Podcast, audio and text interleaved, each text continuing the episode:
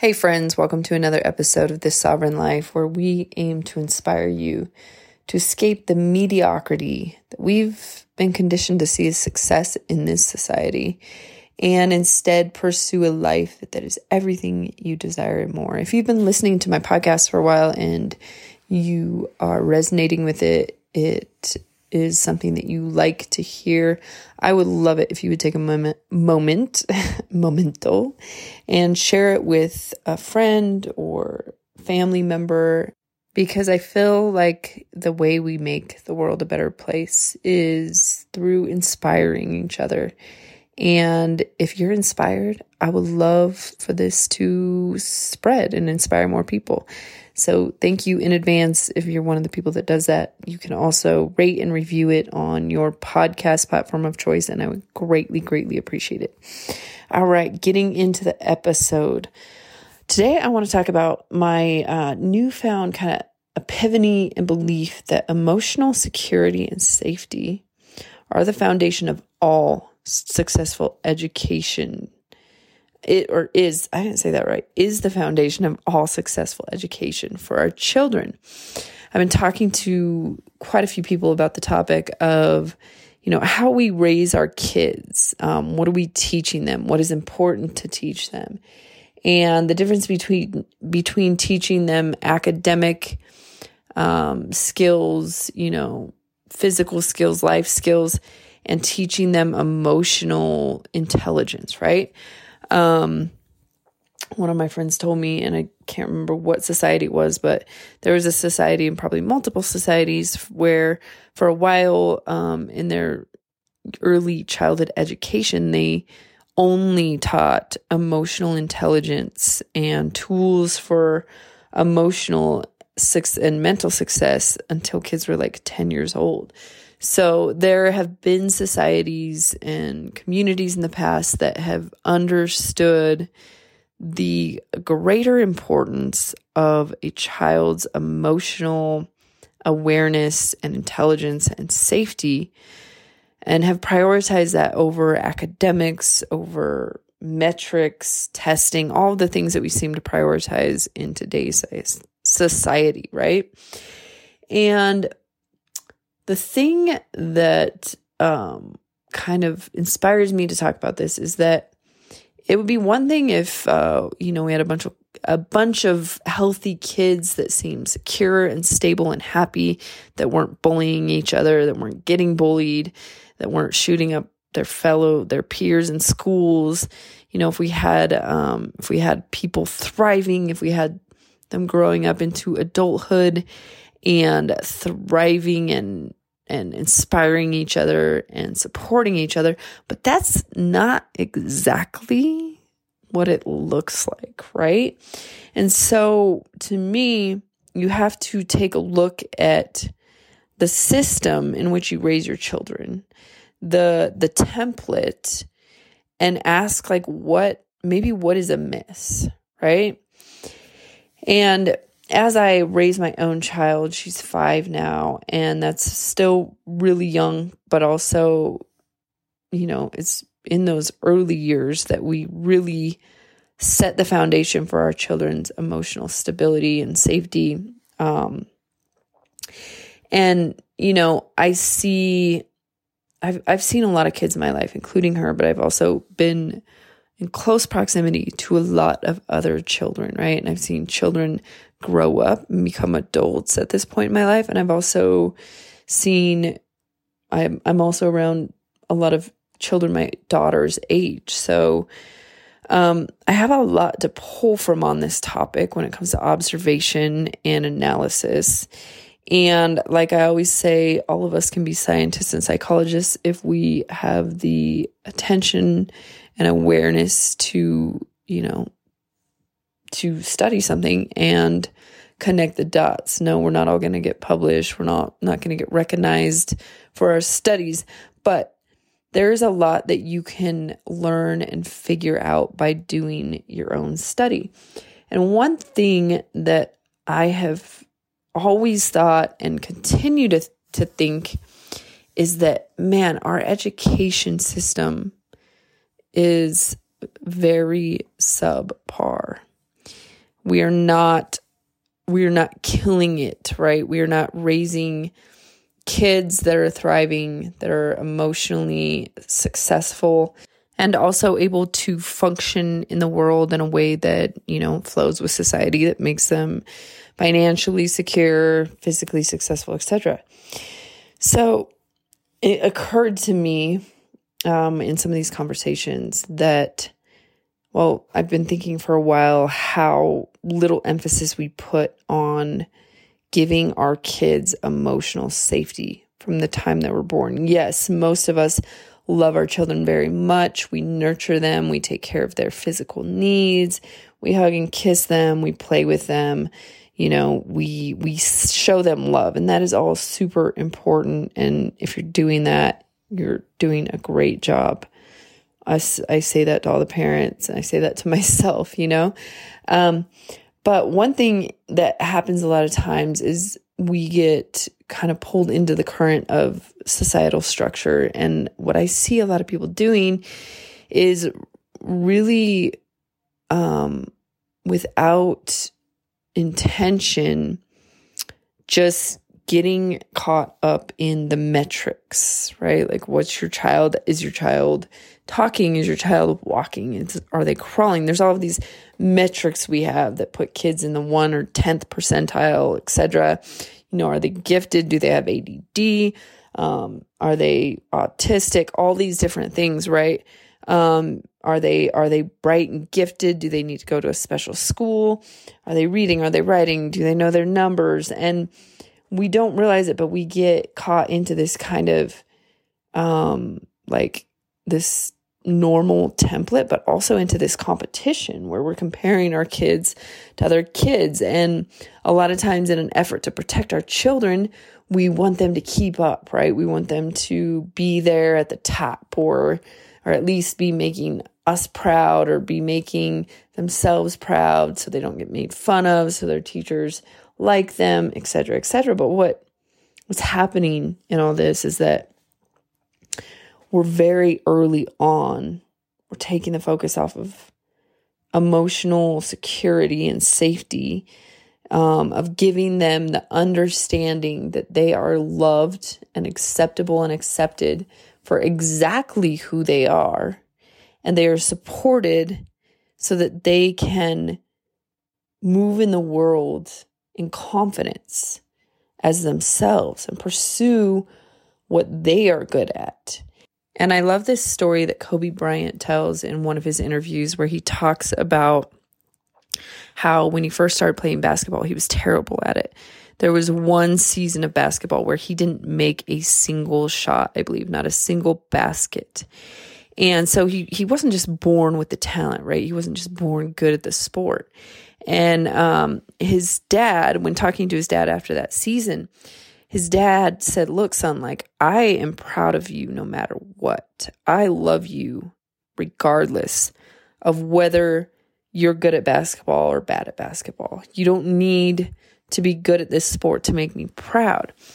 And what Kobe got from that is he he had this feeling of like okay like I'm good. I'm I'm safe. My dad's going to love me no matter what. So I don't have to do this to um, gain his love or approval um, or to be bigger and better in his eyes. And so it freed Kobe up from this, like, you know, this need to gain his father's approval or love by, you know, being good at something. And at that point, he was able to decide, well, yeah, but I want to get good at basketball.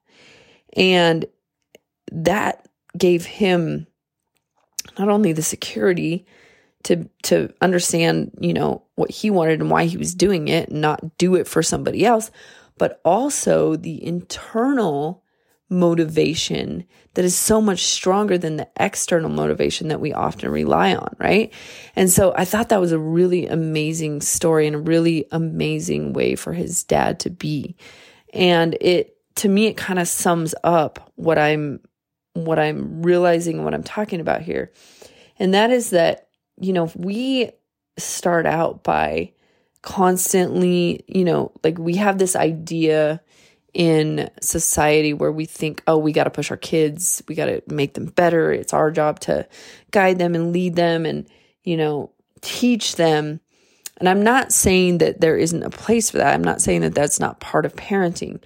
But the truth is, is that I think that we have gotten into a place of way too much teaching and way too much pushing and way too much guiding of our kids.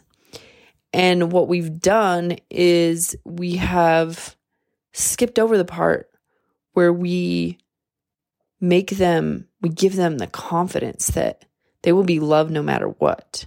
We give them the security that, you know, if you're not good at this thing that I want you to be good at or that I think you should do, I'm still going to love you and you're still going to be important. You're still going to be acceptable and, and amazing and, you know, perfect to me because you're my child and you're innately valuable.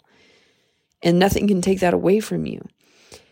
We instead we we start to show them that their value is dependent on their external performance and you know all of these metrics and I don't think we are intentionally doing this. But the thing is, I think that we start doing this long before their emotional safety is established, long before they can have that feeling that Kobe had, where they have the understanding to put it all together and say, okay, I, I see that I'm important and loved, right? Because at very young ages, kids don't know how to articulate what they're feeling. They don't know how to articulate necessarily to themselves even hey my mom loves me even though she you know is telling me that i have to do this and this and that or she's upset with me because i didn't get a good grade on this or you know she's constantly correcting me because i'm not following the rules right or doing what looks good in front of the other kids parents etc right but so when we start these metrics and we start this this like pushing and all these rules before our children actually have been able to experience emotional security and safety to the extent that they need it to understand that their value in our eyes and in the rest of the world's eyes isn't based on their performance I think we do them a big disservice. And I don't think any of us want to. But think about this like, say that you are in, as an adult, you are in a situation that doesn't feel safe, right? Whether you're literally like, you know, walking to your car and you feel like you're about to get mugged, or you know that, like, you know, or you're in a, a fight with your significant other um, and you just you don't feel understood when we have something a situation even as adults or say you even have a headache right? A really bad headache. When there's something that doesn't feel safe or doesn't feel right it feels painful that takes up all of our bandwidth. We can't really focus. You can't focus on taking drinking more water to take care of your health to try to make your headache go away, right? Like all you need, you need to get rid of that headache or you know, on the street when you're when you're trying to, you know, get to your car before you get mugged, you're not thinking through your uh, shopping, your grocery shopping shopping list, or you're not trying to figure out how to improve yourself in that moment. You're just trying to get to safety.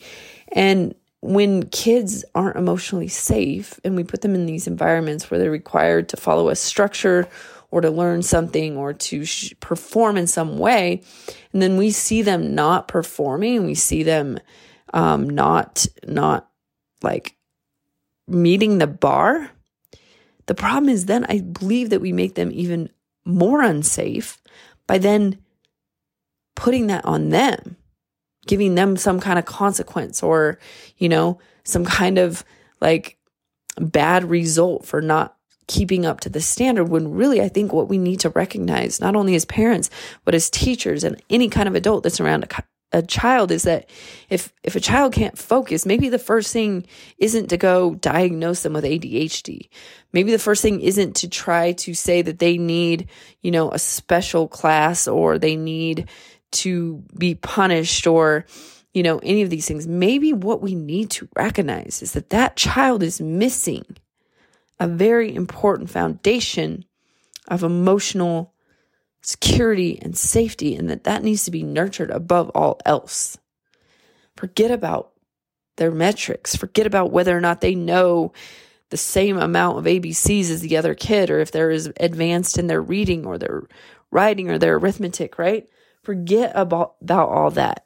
If you have a child that can't concentrate, I'm not saying that there aren't physical or physiological reasons that children have these issues, but in my humble opinion, far too many children are diagnosed with things like ADHD and anxiety, right? And and we're making diagnoses, we're putting diagnoses on these and we're giving these kids drugs that may be affecting their bodies for the rest of their lives. Instead of realizing that maybe anxiety is a result of a lack of emotional safety in the first place. And if we just nurtured our children and we gave them that safety and that security and that time, even though it doesn't feel productive to us, it could be the most productive thing that we can actually do for them. And I believe that if we collectively would start to see this as a reality, as something super important, like past societies apparently did, that we may begin to see a difference in how many kids are, you know, having these issues. Because if you really think about it, like, I don't think kids are born with these issues. I think we we create these issues with the way that we conduct ourselves as parents, as teachers, in society in general, our perspective on children and our ideas about what's important and what's not important, when really maybe it comes down to something much more simple. And it's the one thing we're not giving them. It's one thing we're not nurturing.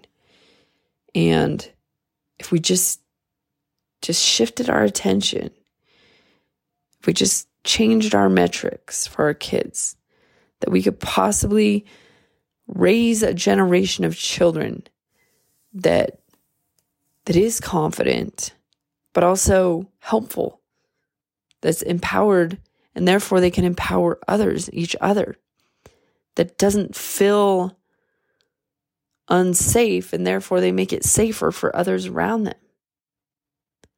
And maybe the whole world would change. But whether we're trying to change the whole world or not, what about our own children? Many of us did not get that foundation of emotional safety, and that sucks. That is that is hard and that is sad and it's regrettable. But I believe that's because our parents didn't and their parents didn't. And, you know, societies and humanity has often progressed and regressed. And I don't know where it all happened or how it all went down. But what I do know now is I am a parent of a small child and I see these things have an impact. And it's subtle and oftentimes we just attribute these things to kids' personalities or their growth level or their, you know, their abilities, etc., their ADHD. But truly, I believe that for a very long time we've been missing something very key and important. And I think that if if we not only took responsibility to nurture safety for our own children, but we really truly saw that as adults, it's our responsibility to create safety and nurture safety and give that to all of the children in our lives, in our atmosphere, right?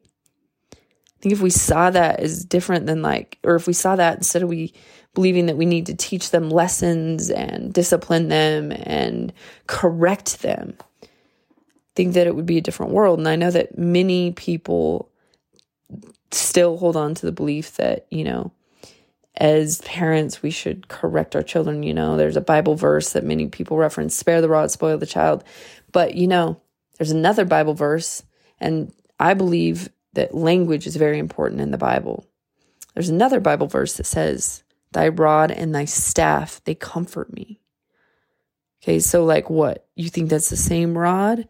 Maybe we need to take another look at that because, from my understanding, a shepherd's rod was not used to whip and correct by punishment, but a shepherd's rod was often used to gently turn their sheep in the direction that is safer, to create safety, to comfort their children, right? Or comfort the sheep. It's the same thing. Like I don't I don't buy into this whole idea of punishment being what our kids need the most. I don't buy into it at all. Because honestly, I see my my tender little child and I see how she responds to love and safety versus how she responds to harshness and I know like deep down the mom in me, the mom that's that seeks wisdom, divine wisdom, raising my child, I know that it is more important for me to show her love. And I don't mean coddling love. That's not it. And if you decide that that's what I'm talking about, that's on you because that is not the only way to love your children. The only way is not the only way to love your children to to coddle and spoil them. And you know there there there aren't just these two extremes in every situation guys. Like you can love your children provide safety while still showing them what a boundary is. While but but the key is to make them feel seen and heard and important and safe. And then they can communicate with you. You establish a child that that now they they don't have to be in fight or flight all the all the time because their basic emotional needs are are taken care of. Now they can they can have a bigger bandwidth for all of the other things. They don't always have to be trying to find approval and safety and love. And I think it's actually pretty self explanatory. It makes a lot of sense to me. So I hope it makes sense to you. And of course, as always, I love discussion. So if you're connected to me on any social media, or if you want to email me with your thoughts on this topic, because I do know that it's a sensitive topic because we're all trying to do our best. We all want to raise our kids in the way that empowers them. And so I am taking a pretty solid stance in one direction here uh, or on one topic. I'm taking a pretty, you know, firm stance that may be polarizing or may make some thoughts come up for you. So if that's the case, feel free to um, email me or message me on one of my social medias. My email is Sarah or it's discover at the hotelcattleya.com. And I would love to hear from any of you. In the meantime, um, nurture yourself emotionally. Give yourself, your inner child, some more emotional security and see what happens. And maybe it will become clearer to you. Um, I hope this inspired somebody, and I will see you all in the next one.